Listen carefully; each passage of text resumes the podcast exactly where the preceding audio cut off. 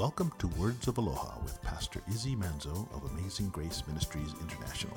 We're headquartered in Kailua Kona on the Big Island of Hawaii. Join us now as we get into God's Word.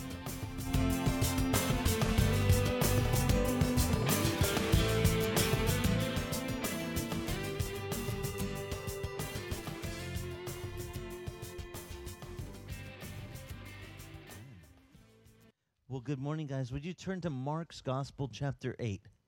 Mark chapter 8, we're going to pick up where we left off last week. If you weren't with us up at the house for our rainy, this only happens uh, maybe two times a year. Jen says that's the quota. You know, God gets to rain us out twice a year, and then we go home to my house and have home church. Now, you know, I, I love it because um, I hear interesting comments after we have home church. They're like, "Oh, it's so co- it's so cozy and so homey, and I just felt so." And then and then I'll hear, "And you have blue eyes." As what does that have to do with anything, you know? Because at my house, I don't have to wear my sunglasses while I'm preaching, you know, because it's not. It, see, it. I, I just want you guys to know. Turn with me toward the parking lot and look that way, and I want you to see what I see. Okay, does anyone? Uh, no, wait. Stand up. You're not going to get quite the effect. Notice the little bright, shiny things off the windshields. That's the blinders that get me. So I wear my sunglasses while I'm preaching. Some people are like, "You wear sunglasses while you preach?" I'm like, "Yeah, I know." But you should see, I get these shiny windshields. The sun is just reflecting off, and it blinds me when I look up. So I think, well, it's okay. We're outside. Go with the flow. But you never would know these things that, um, you know, just I love having, I love, I love to have that home church feel when you're all together in a house and just celebrating the things of the Lord. It has a, it has a uniqueness. Now, my wife doesn't like it too often. That's the only thing. We, it's okay once, twice a year when we get rained out. Because, yeah, we got to cook and clean and make the house all nice and make you think that we don't really live there. And it's like a model home. And, yeah. No, it's, yeah. Those of you who've been in my house know that's not even the reality. It's just, um, we don't have to be pretend. We're real people. And that's the beauty of being a Christian. Today we're going to see that even the apostles that they were real people also. Real people that that we're going to see that didn't come with fullness of understanding, fullness of knowledge what Jesus was doing or or talking about, but but our Lord was so patient with these ordinary guys that he called to be his representatives. And you know, I love looking at how he is patient with them because I realize if he could do it with them, maybe there's hope for me. No, I know there's hope for me because he has been patient with me. And I've seen that, his patience, how it has transformed my life. So this morning, I want to share with you from Mark chapter 8 as we continue. Jesus is now, is Jesus popular by chapter 8 of the Gospel of Mark? With the crowds, I mean, not the religious guys. We've been going over how how how how, popular is he with the religious leaders? Well, very right. They'll, they'll travel from Jerusalem to come see him, and then they'll pick on him the whole time and pick on his guys and and start to cause trouble because it says that they were what? They're jealous. They were jealous. They were corrupt men, and they loved having power over other men. Now, Jesus told his own disciples when they got in an argument about, they were actually, do you know that the apostles argued over which one of them was the what? The greatest. You know, Jesus says, guys, I'm the master and I serve you. You know, I don't make you serve me. I and what did he do? He took he rose from the last supper, it says, and he and he took off his outer garment, he put a towel round his waist, and, and he grabbed a basin of water. And what did he begin to do? He washed their feet. He says, now, now by the way, was washing a feet of a prominent job of, you know, did the master of the house ever do the foot washing ceremony? He no, he just stuck his feet out, and servants came and washed his feet. And Jesus says, "Now listen, I am the master. If if I come as the master, the Lord, and I wash your feet, what should you do for one another?" You know, if he's the leader, and and yet he would humble himself and take this lowly job, the lowest of jobs, and do it unto them. He says, I'm setting you a, an example. But you know, today we're going to see that these guys, they have just seen Jesus do great miracles. In fact, they didn't only see him do miracles, like, you know, healing people. And we ended last week, if you weren't with us up at the house, he took a man that was that was deaf and it says dumb. He his tongue was slow to speech. Y- you've heard people that are deaf try to speak. You know, they they can utter some tones and maybe they learn by feeling the vibration, you know, of somebody who can speak, you know, holding their hand there on their on their throat and then trying to do the same sound and it never quite sounds right because they can't hear. They, they don't know how to exactly match it to make it sound great. Well, Jesus last week at the end of chapter 7, he even healed a guy that that had this problem. He's deaf. And who could tell me uh, the kids will probably remember what did he do for the ears to to to heal him? He stuck his finger the kid said he wet willied him.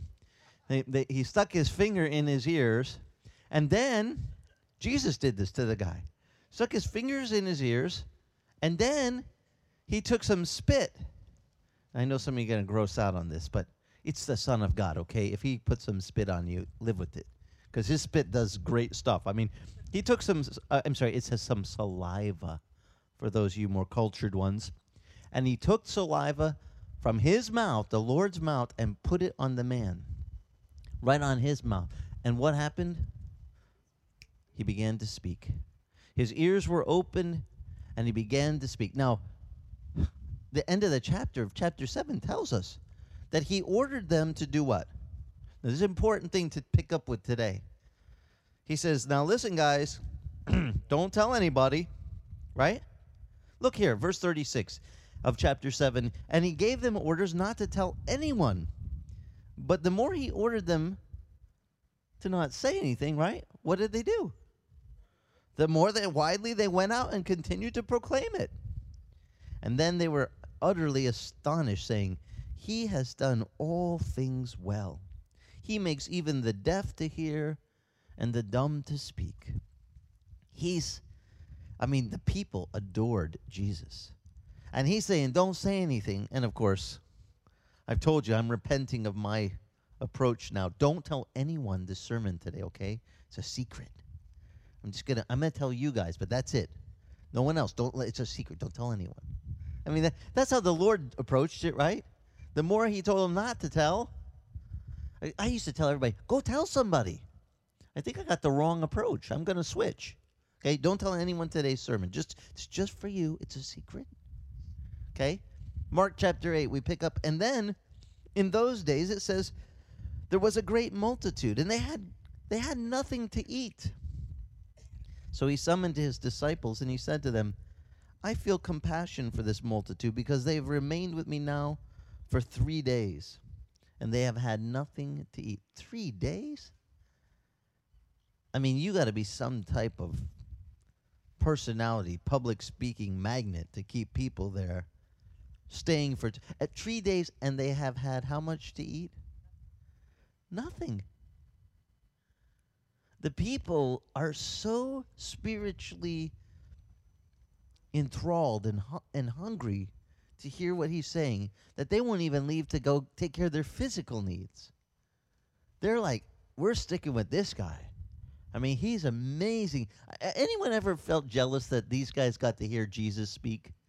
Like, like I mean, besides me, I mean, have any of you ever thought, God, why didn't you let me be back then? I would have gone to the hillside and. Has anyone of you ever kind of dreamed about? Wouldn't it be cool if we had a time machine and we could go back, and just just hear Jesus give the message? I mean, who would go with me? If we had a time machine, would you go? Would you jump in with me and go hear the Lord Himself speak? I mean, I would be like, let's go. I want. I just want to. I want to see how He delivered the things of the kingdom of God. You know, and you say, well, yeah, but he'd be speaking a different language. You know, they say that communication is like about eighty percent how you say it, not not the actual words you're using, but the the gestures and the inflection. I mean, even if you don't know Hebrew and you're not fluent, I got a feeling watching him speak would be, well, it'd be something else. I mean, they'd bring up sick people and he'd heal them, and he would show God's mercy and compassion right there on this, and his power to heal. Now Jesus is looking at the crowds and he says, You know, they've been with me here. I feel compassion for these folks. They've been listening to me teach for three days now. Can you imagine if I said, Hey guys, we're going to have a three day sermon? You don't get to go home. We're just staying. Jan doesn't cook. She gets the she gets the three days off. We're just gonna have a real spiritually what what what, what do they call those things? Um retreats, you know. But we're gonna do all prayer and fasting and seeking God and for three days. I probably couldn't get anybody to stay. But Jesus had crowds. I mean, just want to point out to you how popular is he becoming? That the crowds won't leave him. They will not leave. And so he tells his disciples, I feel compassion. Now, notice it says, and he spoke this to who? Verse 1 to his disciples. He didn't speak this to the crowd. He spoke this to the guys, you know, the the the, the 12 apostles. He said, Come here, guys. I want to tell you something. I have compassion for these people. They they're they haven't had anything to eat. They've been with me for three days. Um, and if I send them away fasting to their homes, they will faint on the way. He recognized, you know, you haven't eaten for three days, and they're out there in the wilderness, and you send people off to go marching back to their places. Is not a good recipe. I mean, is isn't it neat how the Lord understands even the physics of, like, I mean, just the physiology of our bodies. We, is like, it's not time to go march them home. So what's he do? You guys know the story, right? He says he he he he, he said and, and some of them he said had come from a, a great distance. And so his disciples answered him and said, Well, where will we be able to find enough to satisfy these men with bread that out here in the wilderness? There's not even there's no bread store out here. There's a, there's nowhere to get food for them. And so Jesus asked them, how many loaves do you have? And they said, We have seven loaves. Okay. Now, does anyone remember a story previous to this in Mark's gospel when he w- had compassion on the crowd? And how many people was there in that, that story? That 5,000, the men, they only, by the way, they only counted the, the heads of the household, 5,000 men, plus the women and the children. He said, have them sit down in groups of 50s and you know, and then he gave, he took that. And by the way, how many um, loaves did they have back then? Remember, they only had the, the, the young lad's lunch, a couple fish, and a few loaves, right? And he takes the loaves. Now, let me just read you this. Jesus says this time, How many loaves do you have? They said, We have seven. So he directs the multitude to sit down on the ground, and taking the seven loaves, he gave thanks and he broke them. And he began, giving them to his disciples to serve them. And they served them to the multitude. And they also had a few small fish. Now I want you to notice they they same meal that they served previously, some loaves and some fish, right? And he blessed that, and then he ordered them to serve them as well. Verse 8 says, And then after they ate and were satisfied, same Greek word as last time, the word satisfied there is more closely translated, glutted. In the old King James, it means, um, you know what glutted, a glutton is? When you eat until you're what? You are like, I can't move. Anyone ever done that at Thanksgiving? Not one more bite. Oh, I can't move. I am so full. And then someone comes in with another dessert. Well, maybe one more bite. And then you go, why? Has anyone, now, maybe I shouldn't ask this, but I was gonna say, has anyone ever done where they did the one more bite and thought I shouldn't have done that? Like, like I already knew, but what is it with our taste buds? They almost like rule us, you know. The mouth needs one more taste, but the body's saying, "Done, stop for now," you know. But no, I just one more bite, and then the body goes, "Oh, that's too much." This is how full they were. I don't want you to get any weird idea that you know, the Bible tells a story like they broke the bread and everyone got a crumb. I actually heard an American pastor preaching a message that Jesus' miracle wasn't that miraculous because everybody just got a little crumb. And I wanted to puke. I was like, you got to be. Okay, how did everyone eat a crumb? First of all, seven loaves is to. Let me just show you. I, I'm sorry, I didn't tell you how many folks there was. Um, right here, they ate, they were satisfied. They picked up seven loaves, verse 8 says. Uh, seven, I'm sorry, they picked up seven large baskets full of what was leftovers of broken pieces, okay? And there was how many about, verse 9 says? 4,000. They're just counting heads of households, 4,000 people there. Now, take seven loaves and break it into breadcrumbs. And I want to see if you got enough crumbs to give every person. Let's just say, for sake of ease for math, that there's like, you know, only 3,000 women and children plus the 4,000 men. Okay? So we got a nice even number 7,000. We got seven loaves for 7,000. I'm just hypothetical. By the way, I know I'm way underestimating, but just for my doing the math easily in the head, we go, um, let's see, that's one loaf per thousand. Could I get a thousand breadcrumbs from one? Well, no, oh, I, I forgot to mention. How big are the loaves? Like wagon sized? Yeah. I mean, some of the ridiculous things I hear taught. You know, these guys, a loaf of bread in the Middle East is, um, we, we call it in America a pita bread. It's a little flat bread baked on a hot thing. You, you got you got this little pita. I'm gonna break it into crumbs. I don't know if you can get a thousand crumbs from one pita bread. Okay? But the miracle to me when, when these guys say they kind of like they want to not acknowledge that God could actually multiply the bread. And I'm thinking, well, your tale of the story is just as miraculous. Because if I listen to your tale, you're telling me that they all ate a crumb apiece and were glutted. Isn't that a miracle? Swelling crumbs.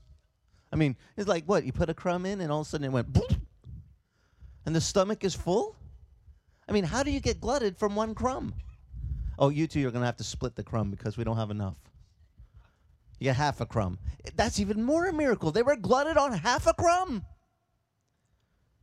See, to me, no matter which way, people that don't have faith, they will spin the story like it didn't really happen, you know, the way that you're thinking.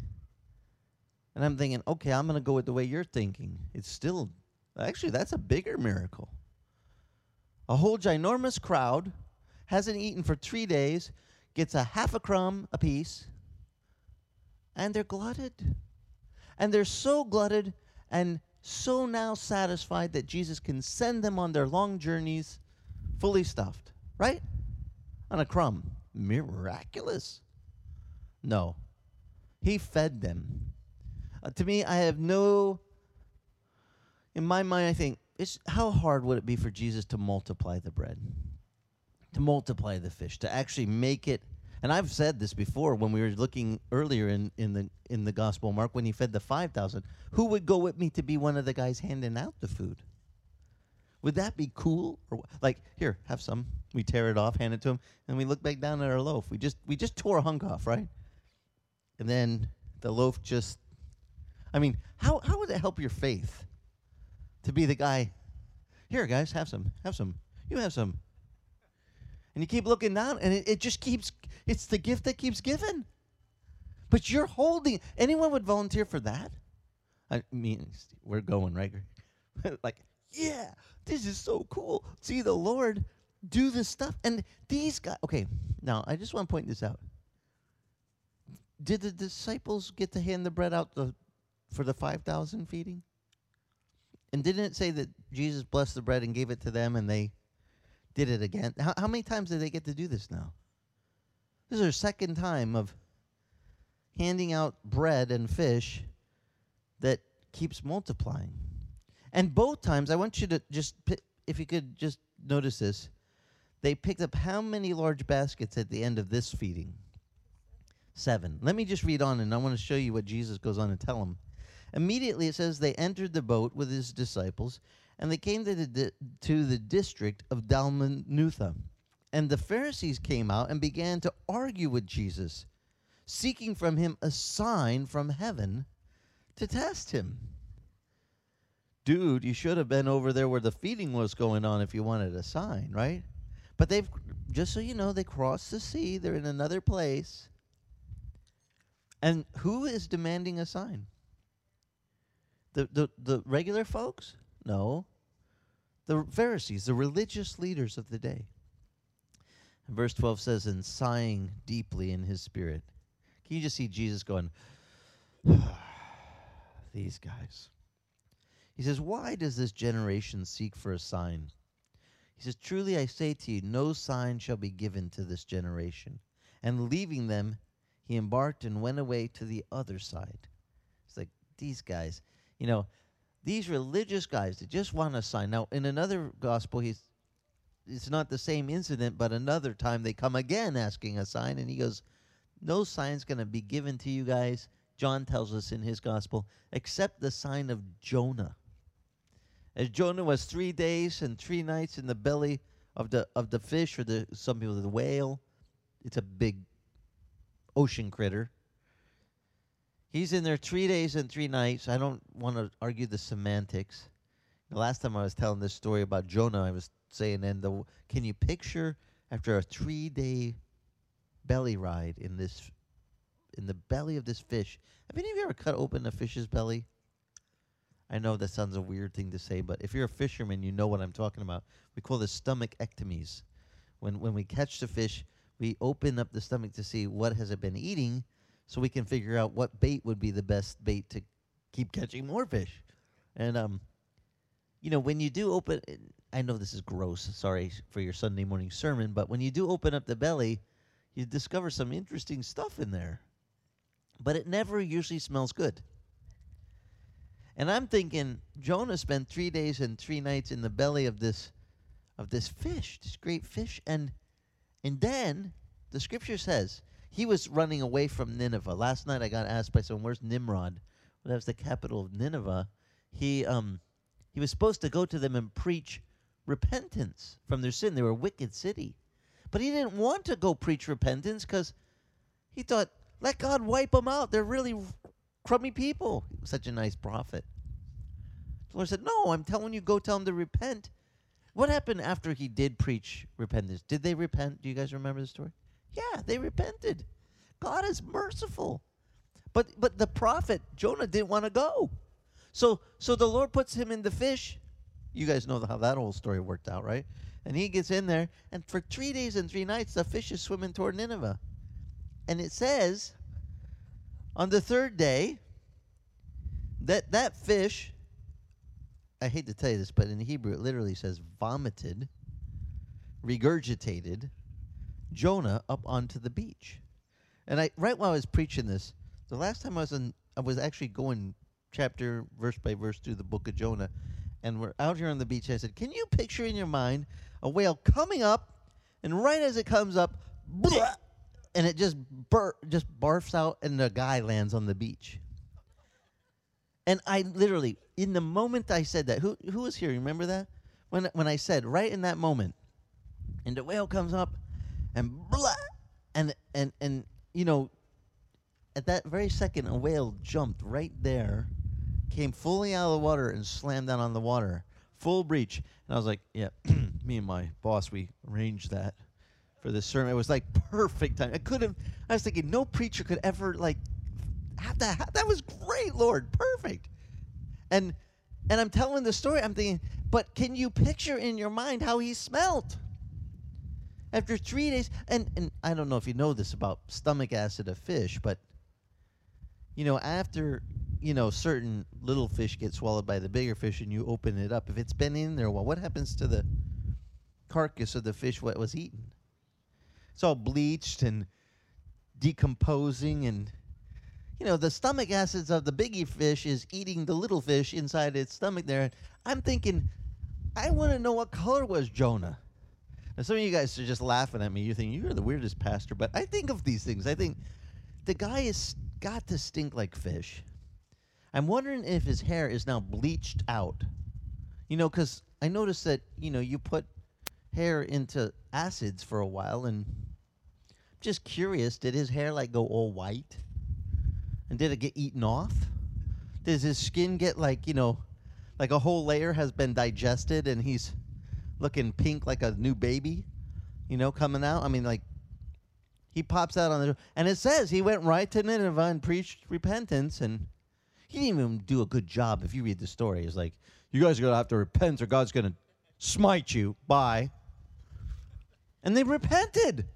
And they're probably going, that guy stunk and he was weird looking. I think we should repent.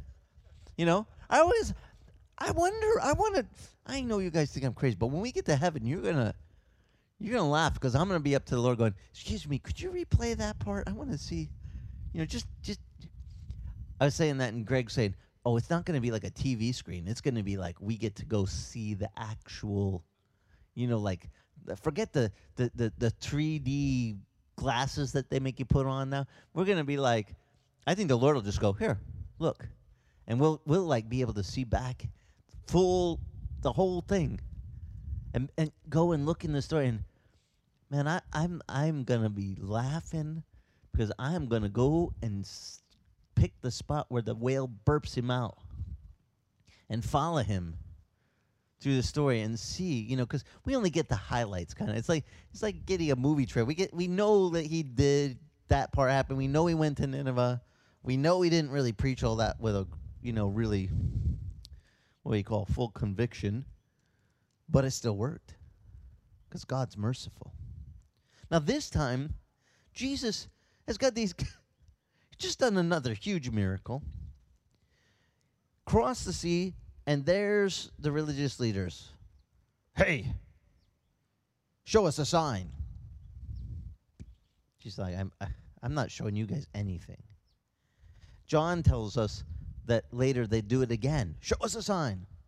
Uh, only sign you get is the one of Jonah. Like he was three days, three nights in the belly of the whale, so must the Son of Man be three days and three nights where? In the belly of what? Of the earth, he says. And then, that's why in Ephesians it says that before Christ ascended to heaven, he first what? Descended and preached release to the captives. He had to go and say, anyone want to get out of here? I'm the way. Remember, he said, I'm the I'm the door to the sheepfold. You want to get in, you got to come through me. You want to I'm the way, the truth and the life. You want to get to the Father, come through me. And when he went down, he said, "Guys, I'm opening the door. Anyone want to go with me?" And boy, that's why we read in the end of Matthew that not only was Christ seen risen after he resurrected, but even the bodies of the dead saints that had died before him, dying, waiting in faith, were seen walking. Now, they never put this in the movies. They should, I think. I think it would be a nice touch. That you know, there's grandma that died. They just did the funeral a couple weeks back, and now she shows up at the door. Hi guys, I'm back. Jesus came and set us free. We're we're going to heaven now. We're we're gonna go be with the Father. I mean, would that be a nice touch? It, I mean, it's in the book. You know how sometimes the book is better than the movie. This is the case with the Bible.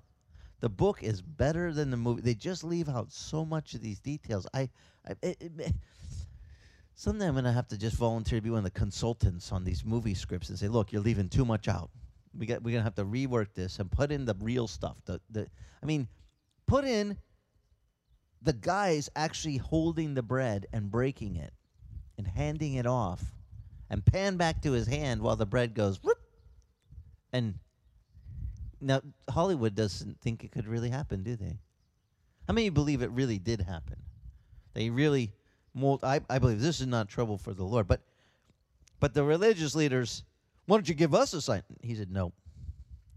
This is not signs on demand. Just because you're a religious leader, you command Jesus to do, you know, show me a sign, like he's a what, um, genie or some kind of you know puppet that you know I control God. Who's this? Wait a minute, who's in control here? See, this is the problem. Those religious leaders were so used to bossing folks around.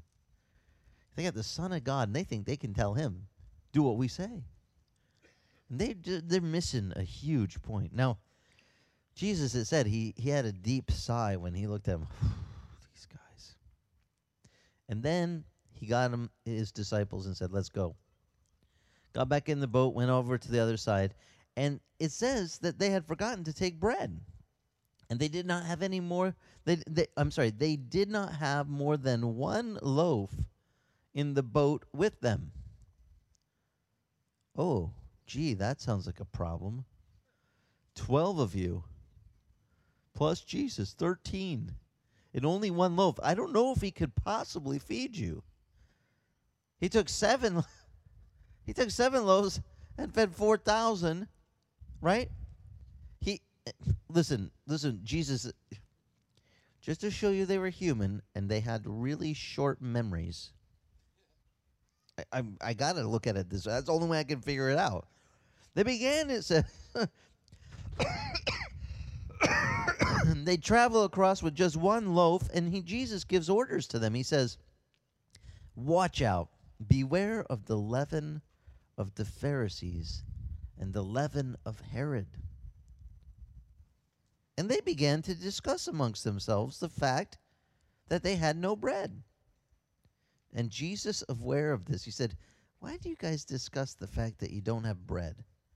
Do you not understand? Do, do you not? Do you have a hardened heart? What is.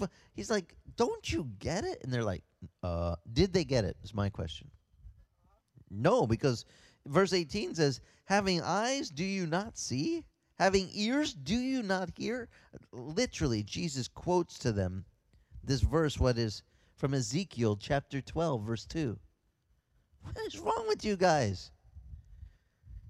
You, don't your eyeballs work? What is wrong with you? Jesus says to them, Listen, do I have to remind you? I, I don't know if you noticed that at the end of verse 18.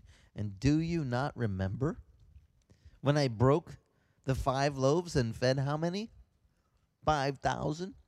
And and and how many baskets of broken pieces you picked up? Don't you remember? And they went, um, yeah, there was like uh oh yeah, 12. And then he says, and um, when I broke the, the seven loaves for the 4,000, how many baskets full did you pick up? They said, um, uh, yeah, um, seven. Now, how long ago was this? Two boat rides. I don't know how many days. I only know they had a boat ride to cross over, talk to the Pharisees, and a boat ride back. Could could have been the same day. Could have been earlier that day. But I'm gonna give them the benefit of a doubt. Maybe they did one boat ride, spend the night, then did another boat ride, spend the night. It could have been two whole days ago. Maybe three. Do they, you know, God does a miracle. I just want to point this out to you. How fast do we forget the miracles that the Lord does? Like that. We're on to the next thing. I don't see God doing nothing. Where where is he? I think he was here before. Wait, when was that? I don't remember.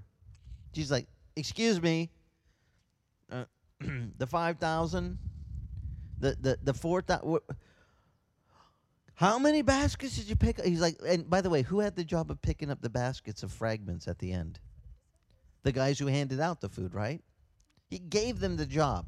Now, literally, if you're one of those tactile learners, you know, a person that has to hands-on learning, that's a tactile learner, touch by touch. Like they couldn't even recall the thing, and she's like, uh, "How many baskets did you pick up?" Oh yeah, I, I yeah I had a basket. Yeah, me I had a basket. They're going. Let's see. You had one. You had one. You had one. One, two, three, four. How many of us are there? You know, for the five thousand, they had to. That was a couple days ago, so we got to like bring up the cheapers, guys, and and like literally, the four thousand just happened two boat rides ago. Two boat rides, just across and across and they still have to think about it. Uh, seven? Seven. He's like, don't you guys get it? Don't you un- look at verse 21. By the way, Jesus asked them, Don't you guys understand? Now, what's the answer to that? Did they understand? No, not really. and by the way, I'm really glad they didn't. Because sometimes I don't understand. You know, God does a miracle and I don't get it. What's the. I might not even understand the, what are you doing? I don't understand. But he had compassion on the people and he didn't want to send them away hungry. And he was trying to show them that to the Lord, this, by the way, this is something that is really a powerful message if you can grasp it. How much stuff does it take for God to, you know, feed? I mean, a miraculous feeding of with just a little bit. How, is God's power limited? He go, uh, I can only do it if I have, you know, a kid's lunch. I got to have something to start with. Like literally, they're all freaking out. We don't have any bread. Does Jesus go, oh? Now, it says earlier they had w- how many loaves in the boat? One. And maybe while he was talking, they tore it and started eating it. Because all of a sudden they're like freaking out. We don't have any bread. What are we going to do? And she's like, do, do you not get who's in the boat with you? And uh, this is, by the way, I think one of the hardest things for us to grasp sometimes we, we do forget. We forget that the Lord's with us. And in the circumstance, we're like, oh no, I'm hungry. I don't know if we're going to live. How am I going to make it? And Jesus, that's not the point. The point is, you got to watch out for the leaven of the Pharisees and the leaven of Herod. Now, what was what was he talking about? Leaven. What what did that represent in the Old Testament? Leaven, sin. You got to watch out for this. What was the sin of those religious leaders? They were hypocrites. That's right, and they were they were prideful. They lorded over people. They weren't humble. They, in fact, and boy, they were judgmental. I tell you, they. Why do your disciples eat with unwashed hands? We went over that. Why? Why do they do this this way? And why, if you're such a religious man, do you? Wh- remember what they said to Jesus?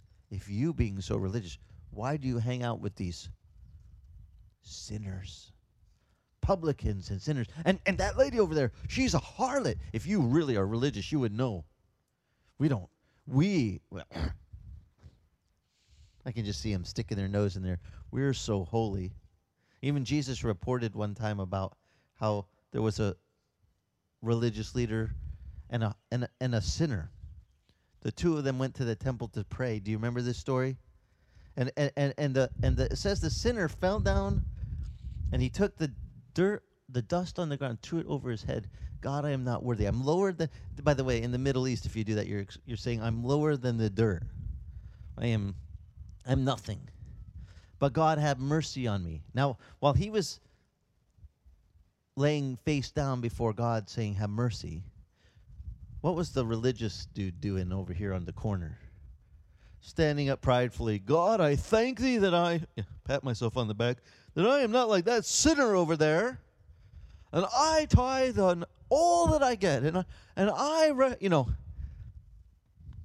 I'm so good. Pat myself on the back. And Jesus said, Which one of these men went away in the sight of God justified in God's sight? Which one which one did God accept?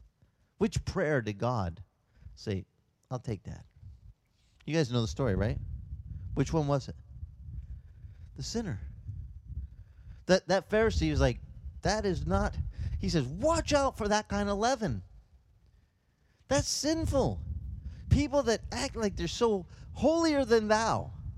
No wonder people say, Gosh, I don't like going to church. There's a bunch of hypocrites and they're all so high and mighty and so full of themselves and they and you know, honestly, I've been to some churches I want to vomit. And I'm a pastor. I'm like, oh, get me out of here. This is you know, I think this is Jesus told his disciples, watch out, don't be like those guys. Don't let their leaven creep into you because uh, it says a little leaven leavens what? The whole lump. Just a little bit of pride can really askew our our pers- I mean, come on. The religious leaders have the Son of God visiting them. They're living in that. what I'm talking about, how I'm jealous that you know they got to see Jesus. They had the the the religious leaders were looking right at the Son of God, and instead of going, Oh, this is great that we're here this day. What an awesome miracle to see him heal that that that blind guy and and and that and that guy that was deaf and dumb and and oh that was one they're not going go God. They're going you need to stop doing that. Too many people coming out to your meetings. You know, we're losing members at our at our group because of you. It it just makes me sad.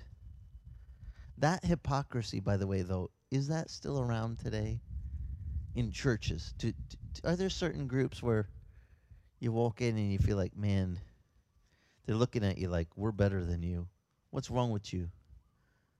And, and they're judging, and that's what the Pharisees were doing. That's their leaven. We're not supposed to do that. There's only one person. We took communion a few weeks ago. When Paul wrote to the church at Corinth, he said, There is only one person that you need to judge before taking communion. Who is that? Your spouse? No, no, not your spouse. Some of you, you need a lesson in this. First Corinthians chapter 11. Start at verse 23 and read on. And you, as you read through that chapter, you will see there is only one person. Who is the person you judge? Yourself. You look, it says, examine yourself. See if there be any sin in you. Before you take communion, don't take it lightly. Take it with reverence.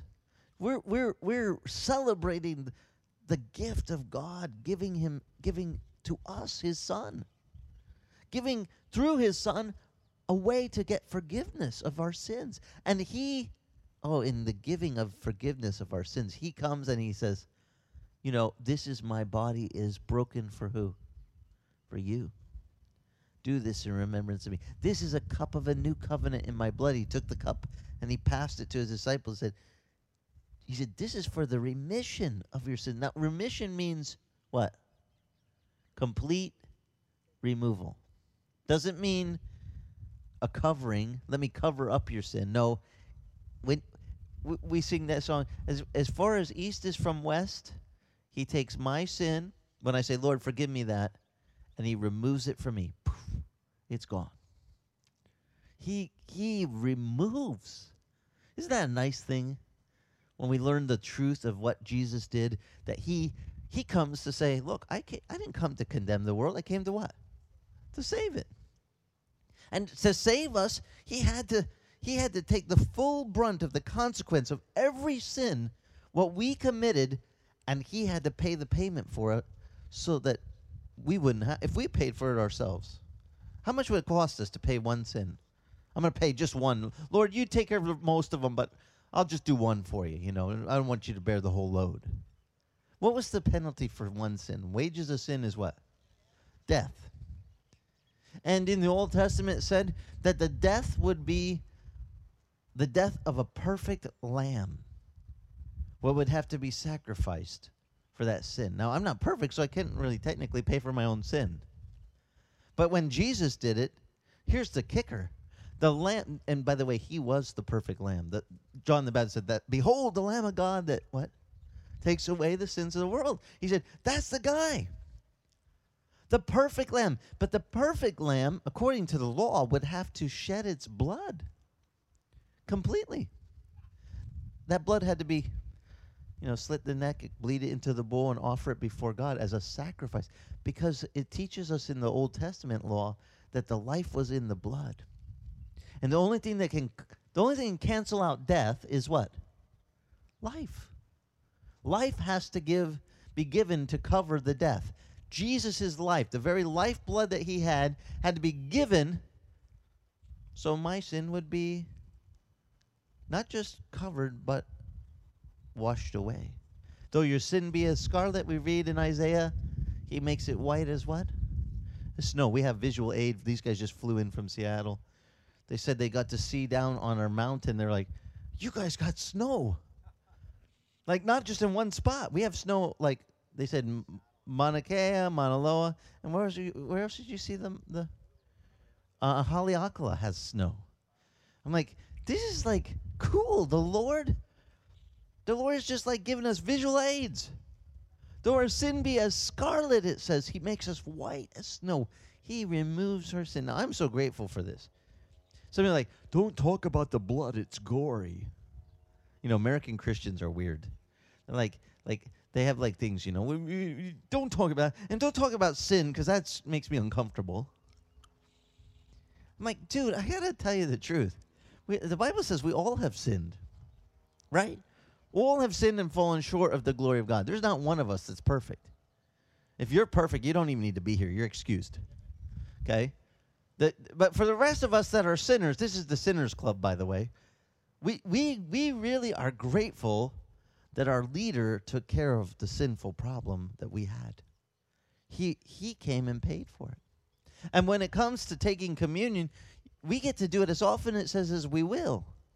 Whenever you wish to take communion, you can do it, it says, as long as you do it in remembrance of who? Of Jesus. What he did. And when you take communion, you're celebrating. Man, the Lord let his body be broken for me, he let his blood be shed for me. So my sin could be washed away. I don't know anything greater to remind people. You know, how many you re- j- just if you had a rough week? Anyone been having a rough week? Listen, just spiritually, I just want to uh, just to turn your your attention heavenward for a moment and remind you, no matter how rough your week goes down here, you have a God who says, "I washed all your sins away." Let's get you back on the right page here. You know, how good does it feel to know He has forgiven you of everything? It's like, I needed that, Lord. You know, you take, take communion, remember that. And I, I'm so grateful that the Lord picked things that were simple for us to remember. Bread. He took the bread at the at the at the meal and broke it. Said, "This is my body broken for you." Now we did the communion. Dottie said she wished her friends would have been there. They weren't there. She was like, "Oh man, you explained the whole thing. You know, Jesus was the bread of life that came down from heaven." And I always like to point out in Hebrew, he's born where? What was the town called where he was born? Bethlehem.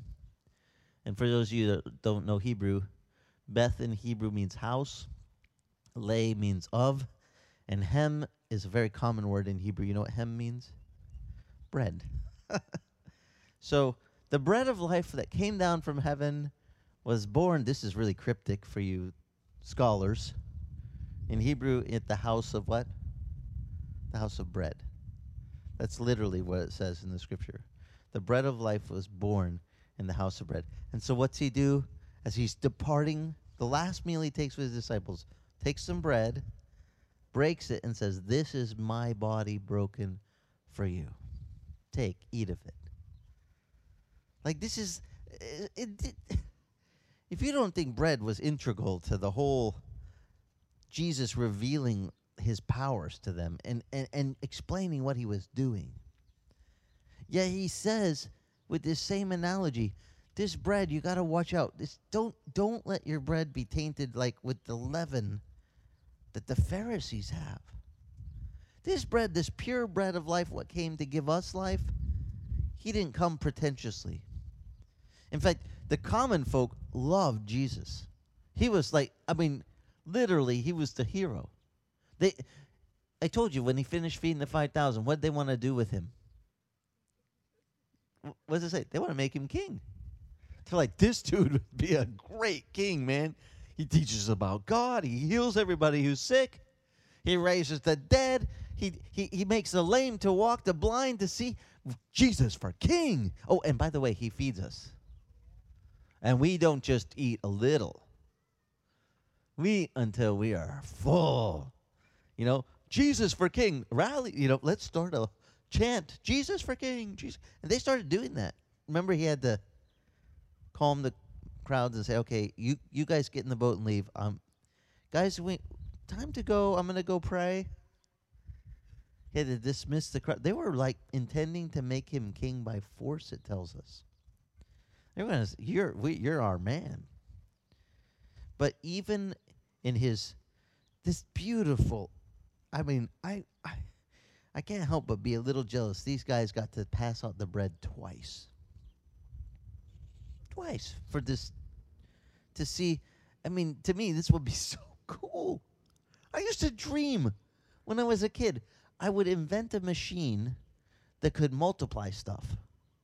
Like like like you know, because I heard the story about Jesus. I thought I'm gonna make a little ray gun that I can aim it at a loaf of bread and boop, and it would double, you know, and then boop, boop, and I just I'd shoot the one and make two, and shoot the two and make four, and shoot the four and make eight. And those of you familiar with you know doubling of of uh, integers, it's um you know 16, 32, 64, 128, 256. Th- by the way, you might not know all these numbers from hard drives used to slowly jump in megabytes to now it's gigabytes by the same same factors. But this is something I used to think I just need to get. See, I didn't. I grew up Italian. We didn't buy American treats for our lunch. Our treat was my nonna made homemade bread. And she cut it in half. These little baby loaves. We had these little baby tins. And so uh, my lunch came on a homemade loaf of bread about this big. Cut in half. Should put a little bit of fresh cheese or some provolone and some some salami or some pepperoni, capogold, and press them together and let them get warm, so that the meats kind of give off the oils into the bread. And after the after they've been sitting a little while, the bread gets the, all the flavors of the meats into the bread. And now I am so hungry I can't remember what I was going to tell you. No, darn, that's food. She used to she used to send that with me in my lunch, and the kids would look at me like, "Where do you get your lunches?" Like, because they, when you open them, the smells. I mean, it's fresh baked bread. The smells come out of your lunch pail, and it's uh, it's like intoxicating. It's so good, you know, like oh. And then my friends would say, "Will you trade me?"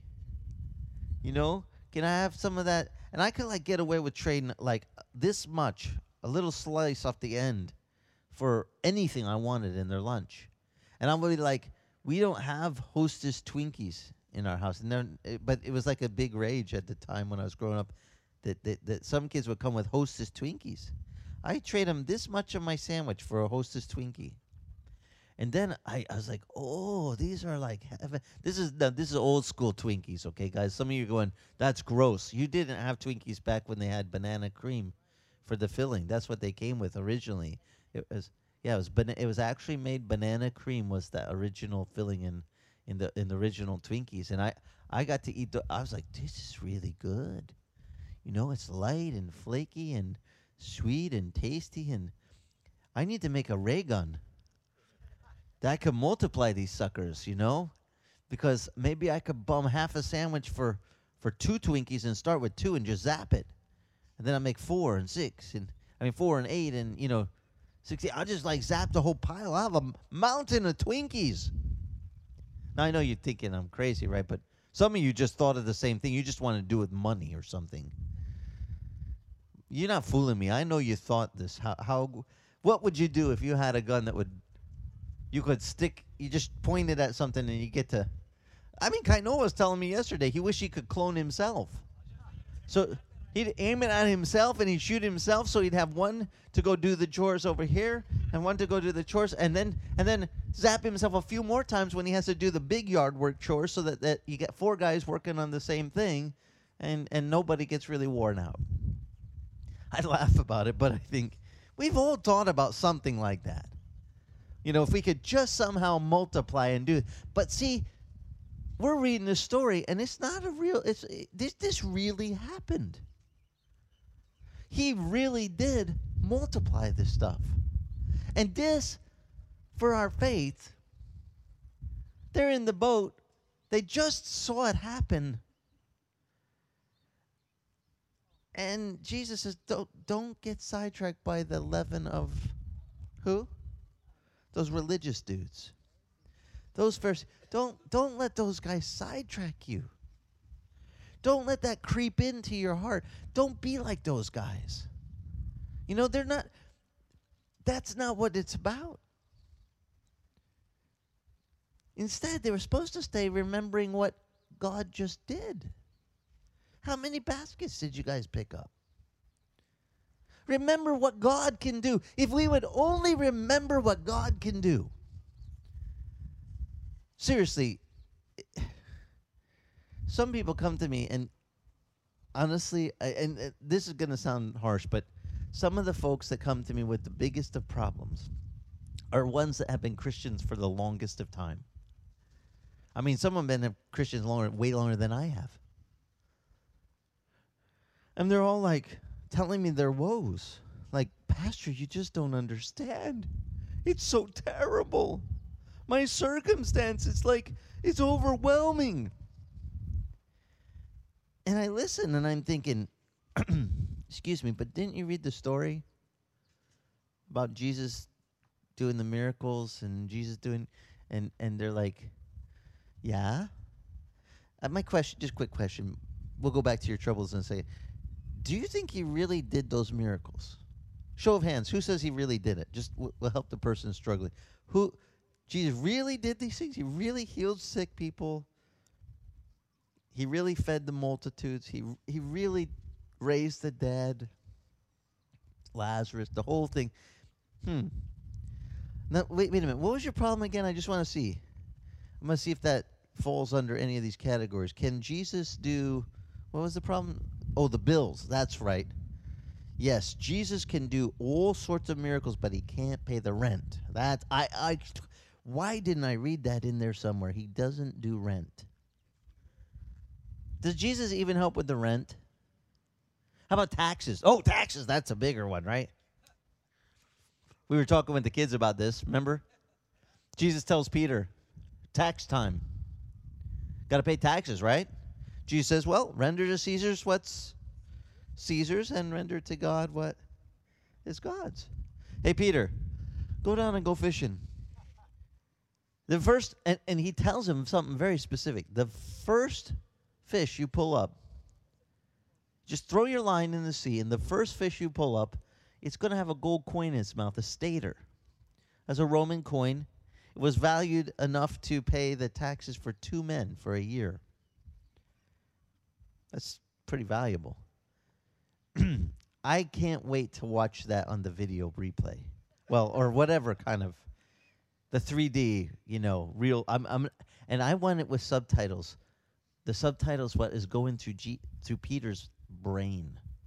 You know, while I'm watching him walk, Jesus, Jesus, go Peter, get the fish and and and is Peter going to the lake going, Lord, you know, before I came to follow you, I've been a fisherman my whole life, and you're really good at those religious stories about God and everything. But I'm a fisherman, and I don't know how to tell you this, but of all the fish I caught, how many, how many gold coins do you think he'd fished out of during his stomach ectomies? Any gold coin stories? He's going, uh, Lord, you know, you're kind of going a little bit. Maybe you've been eating something wrong, or your diet's off, or you're tripping on some. I what? No, I I, I don't. I, I'm just throwing this in. I don't know that he said. It. I'm just. That's not in the Bible. That was Is he just supposing. What could have been running through his mind? Now, seriously, you're a fisherman your entire life. You fish that lake. You know it. You know all the codes. You know every little inlet, outlet. You go down there, you throw your line in, and you pull out a fish. I want to hear what went to his mind the moment he opened the mouth of the fish and looked in and saw the gold coin. Holy mackerel. she says, had to be a mackerel. Holy mackerel. Look at that. I mean, seriously, I want. That's probably what got the saying, right? It says, Peter started the whole thing. He literally, I mean, come on. Has anyone ever thought about this? If you were, would anyone be to go be the fisherman that day? Jesus said, "Go get the tax money. Just, just throw the line in, and um, it's not go, go catch fish, sell the fish, pay the taxes. That that wouldn't work. You got to pay a, a full year's allotment is now due. You want to catch way too many fish for that. But the Lord doesn't care. To the Lord, provision of what you need is he doesn't go, "Oh gosh, I can't do that." The guy who was mentored me into the Lord when, when a young Christian, this dear brother named Bill Elander, he was the assistant pastor at Calvary Chapel in the Verde Valley in northern Arizona up by Cottonwood. And he is telling us this story about Peter and the fish and the, the coin. The coin is the big deal. I mean, catching the fish is cool too, but He even he even messed with their heads on that. Like after they fished all night, they didn't catch anything. Hey guys, haven't caught anything, have you? Throw your net on the what? The other side of the boat. You'll get a big catch. They're probably going, This rabbi, he's great with Bible stories, but what does he know about fishing? You know, I, I want to know what they were thinking when they were putting the net over to the other side. That did they catch fish that day? A great catch, so great it says they filled the boats, almost sank the boats the first time. And then he said, "Leave that. From now on, you're going to be not fishers of fish, but fishers of what? Of men." Jesus uses these natural things to teach us stuff, and the and, and the pastor assistant pastor Bill Elander, he's telling us the story about Jesus and the and the gold coin. And he says, "Do you guys really believe that Peter really found the gold coin and went and paid the taxes like it says?" And we're like, "Yeah, yeah." He said, "Well, I was kind of complaining to the Lord because my rent was due and the church by the way was very small in its infancy, just like a church plant starting out. And the pastor and the uh, had his wife and Bill was the single guy serving the Lord as the assistant pastor, and we had all of 5 kids in the youth group. Three of them were from my family. Me, my brother, my brother Joseph, and my sister Ursula. That was three of them. And then we had Tim McClary and Kristen Ramsey. Five of us that came you regularly. He's like, "Wow, God, you really raised me up. I have, I got three families' kids at my youth group, a total of five. I'm such a success." But he really was a success because he taught me. He said, "Do you think God could still do that today?" And we were like, well, did he quit his job? I mean, well, quick, quick, um, you know, like quick interrogation. Did he did he stop doing the God thing, or is he still doing sitting on his throne? And they're like, no, no, he's still God. He hasn't retired. We're like, okay, then he can do it. And Bill says, one day I'm with him, and he he says, um, you know, as I've been pr- praying for my rent in the church, the small church, there's not a lot of money, and and um, I really need God to come through with the rent. And and he um, tells me, I I want to tell you the story of the fish again. It's okay, sure. The, the which one, the the the net one or the no, the one with the coin in its mouth. I said, okay, tell me, Bill. And he said, well, I was praying and, and you know he had this little trailer, those kind that you hook up to the back of the, the small pull along thing. I'm in my trailer praying, and he says, "And um, God, I really need the rent." And the Lord just showed me. I want you to go, just like He told Peter. I want you to go to the lake and thing. He didn't tell me go to the lake. He told me, I want you to go to the back of the Babbitt's parking lot. It's a kind of like our KTA. Okay, it's a grocery store, and there's a dumpster. And I want you to go in the back of the dumpster in this corner, and in the far down the part, there's a Contadina tomato paste can with the lid cut open. Not all the way, but like partly opened. You know, like someone's opened it, but then closed it back up. I want you to go there and pull out that Contadina p- tomato paste can, and you're going to get your rent. It's inside the can. Now, Bill thought I'm having flashbacks from my drug days, or what do they call it? Is that what they call it?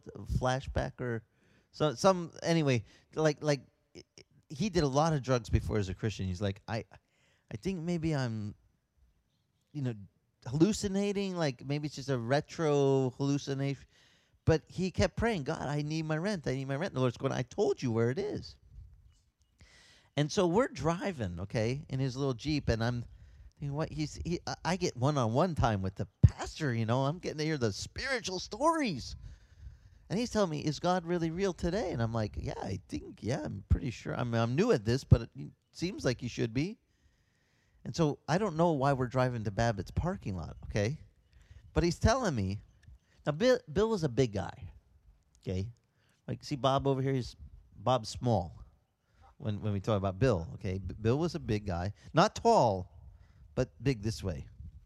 And Bill, I, he's telling me the story as we're going, okay? And he's saying, and the Lord told me that to go to the dumpster, and now we're pulling into Babbitt's and we're going behind the building. into a dumpster. That dumpster. And he points at it. Why are you taking me to the dumpster? We're going dumpster diving. Okay. And because I'm small and agile, I'm going in. What is the. So he's telling me the story, and he says, and God told me that in the contadina tomato paste, he says that there's the rent. And so he takes me to the dumpster and he lifts the lid and he says, See this dumpster? And I'm thinking I'm going in for sure. Okay? And he says, um, he says, I came, you, you know, I'm like, so what happened? Well, he had already gone there. He was just taking me back to show me something. He had gone there. Now I had to in my mind I'm replaying this going, "Wait, you did did you already go?" And he's like, "Yep." And he he wanted to show me literally the corner he said, God showed me in my mind this picture. It's right here. But he brought me, lifted the lid, and said, See back there at that corner right there? He said, That's, you know, in this, like just a vision, just like a picture in my mind. I saw it right where it was.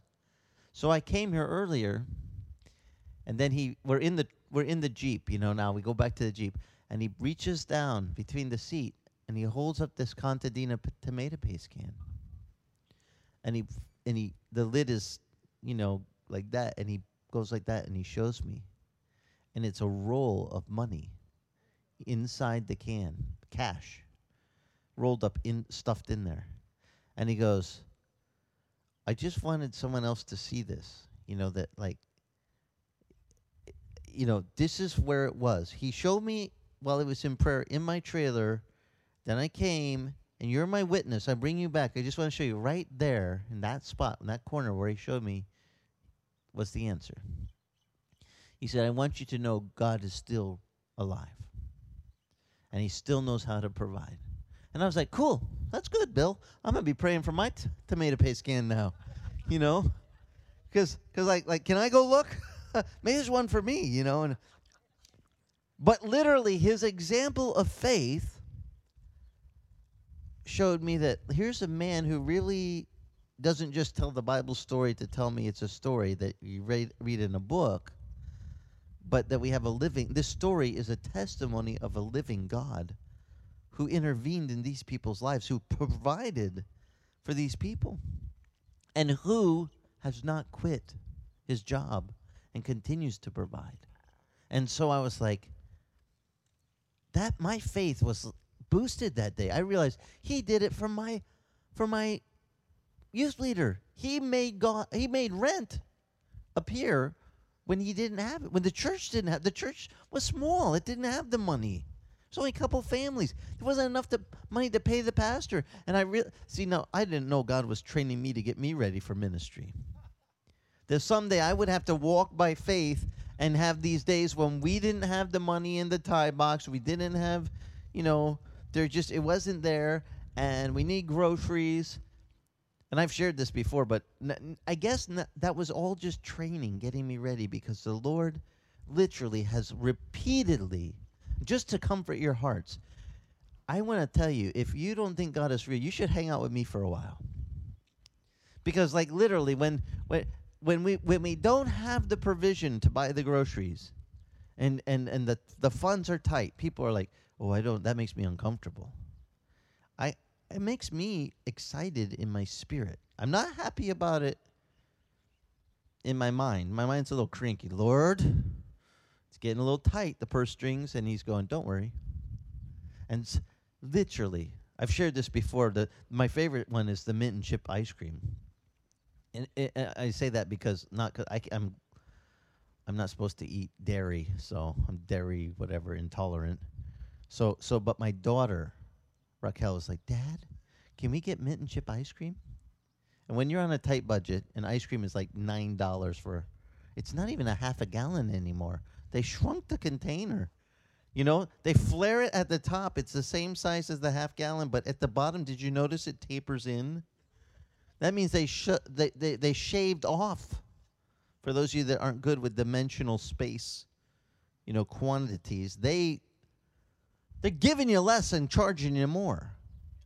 And I'm like, no way. We are not buying ice cream. Besides that, we need like bread and toilet paper and the real stuff to get by in life, right? So so so we, we, we got the we got the list on the on the on the refrigerator. My wife has a little the little sticky pad, you know, that magnetic thing sticks to the fridge.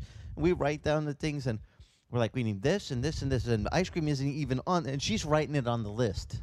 And I'm going, no, not on the list. It's not even allowed because and then some visitor calls up and says, I, I, you know, I'm so sorry. We were gonna come to your church, but then this, the the hotel offered the free whale watching, and we went out, and we didn't even make it. And we've been here for a couple weeks, and we we stayed at this condo, and and we went to Costco shopping when we first got here. And um, we have some some stuff. We just we don't want to leave it because then they're just gonna either throw it out or take it or whatever, you know. So can we drop it off at your house? You can give it to whoever could use it, or if you need it, you could use it. And I'm thinking, sure. Because, see, I was trained by a guy who got a tomato paste can in a dumpster. Having groceries delivered to your door is better. You know, but it's still the same God at work. I just want you to know this. It's just as miraculous to me that they pull up and they start unloading groceries and they say, Here, and, and, and literally, I could take the list from the fridge Toilet paper, check. You know, bread, check. Uh, Izzy's one salami, check. You know, there's like little things, like God winking at me. See, I can even get the salami, and I'm like, yeah. And then I get to the bottom of this bag of stuff, and there's a few frozen items, and guess what it is? Mint and chip ice cream. And Raquel's like, "There's a God." Thank you, Lord. My kids have learned that God is really real and that He really does provide, and He doesn't have to have money to do it. It, it, it- doesn't hinder Him if He doesn't have a lot because He's a guy who can multiply. He can do these things. And I want to encourage you in your faith today that God has not quit His job. Today, he is just as alive, and he is just the same God was told what Moses wrote Jehovah Jireh. That means the Lord not has provided. In Hebrew, it's the Lord shall provide, but it's it's what's called present present perfect is it in English? Continuous, present continuous tense. God provides everything we need in this moment, and we get to the next moment, and guess what? He provides everything for that moment. And we get to the next moment, He is always there providing what we need. Now, that verse was spoken of Jesus because it said, In the mount of the Lord, God shall provide a what? What animal? A lamb. He had just provided a ram for Abraham to offer up, caught in its, the thicket by its horns. It was a test. Offer up your son, your only son, whom you love, Isaac. And he went up there to offer him up, and the Lord said, I see your heart. Right when he was about to kill his, remember, about to kill his son, stop. Use the ram instead. But then, after the ram was offered, it says, And the Lord declared, Jehovah Jireh. So it shall be in the mount of the Lord, God shall provide a lamb. A lamb. It literally says, God shall provide himself a lamb. And what did Jesus do? He came to be God, providing that true lamb, the Lamb of God, to take away our sins. Now, if he would do all that provision to, to get us spiritually clean, do you think it's hard for him to do the rent or the groceries or I don't know what your need is this week. But whatever it is, is that does he go, "Oh, gee, I didn't recognize Oh, they ask. That's beyond what I could do." Does it trip him out your your problem? Cuz I'm here to submit to you it doesn't. To the Lord he just goes, "I got that." Don't fall for the leaven of the Pharisees. They didn't want to trust God. They wanted to trust in who? Themselves. Don't fall for it. That that leaven is bad for our spiritual walk. We have a God we can trust in all things. And I just want to encourage you with that word today. That's all I got for you. Let's pray.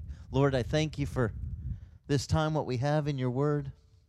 I thank you that you are the true provider. Jehovah Jireh, you provided your son to pay for our sins, Lord, but not just for our sins. You said he he said, I came to give you life and to give it to you what? More abundantly. Lord, let us experience that life as we go from here. Fill us, Lord, with the things of your spirit. Fill us with a faith that is encouraged and strengthened that you can provide every little thing. You know how to do it, Lord. And to that I am so grateful when I look back at all the testimonies I can share of what you have done to provide from groceries to little plumbing pieces I've needed, Lord. Flew them in by birds. You've done crazy things for me, Lord. You're you are you are indeed a great God. So I give you all the praise and all the honor, and I pray for each person's faith here this week that they would be able to experience those things that they need to continue their journey with you. Just help us all, Lord, to walk in those appointments that you have for us. Keep us, guard us now by your most Holy Spirit. Take us from this place empowered for what lies ahead. We ask it now in your Son's precious name. In Jesus' name we pray. And everyone that agree with me said, Amen. Let's stand together and sing a closing song and send you on your way to have a great week.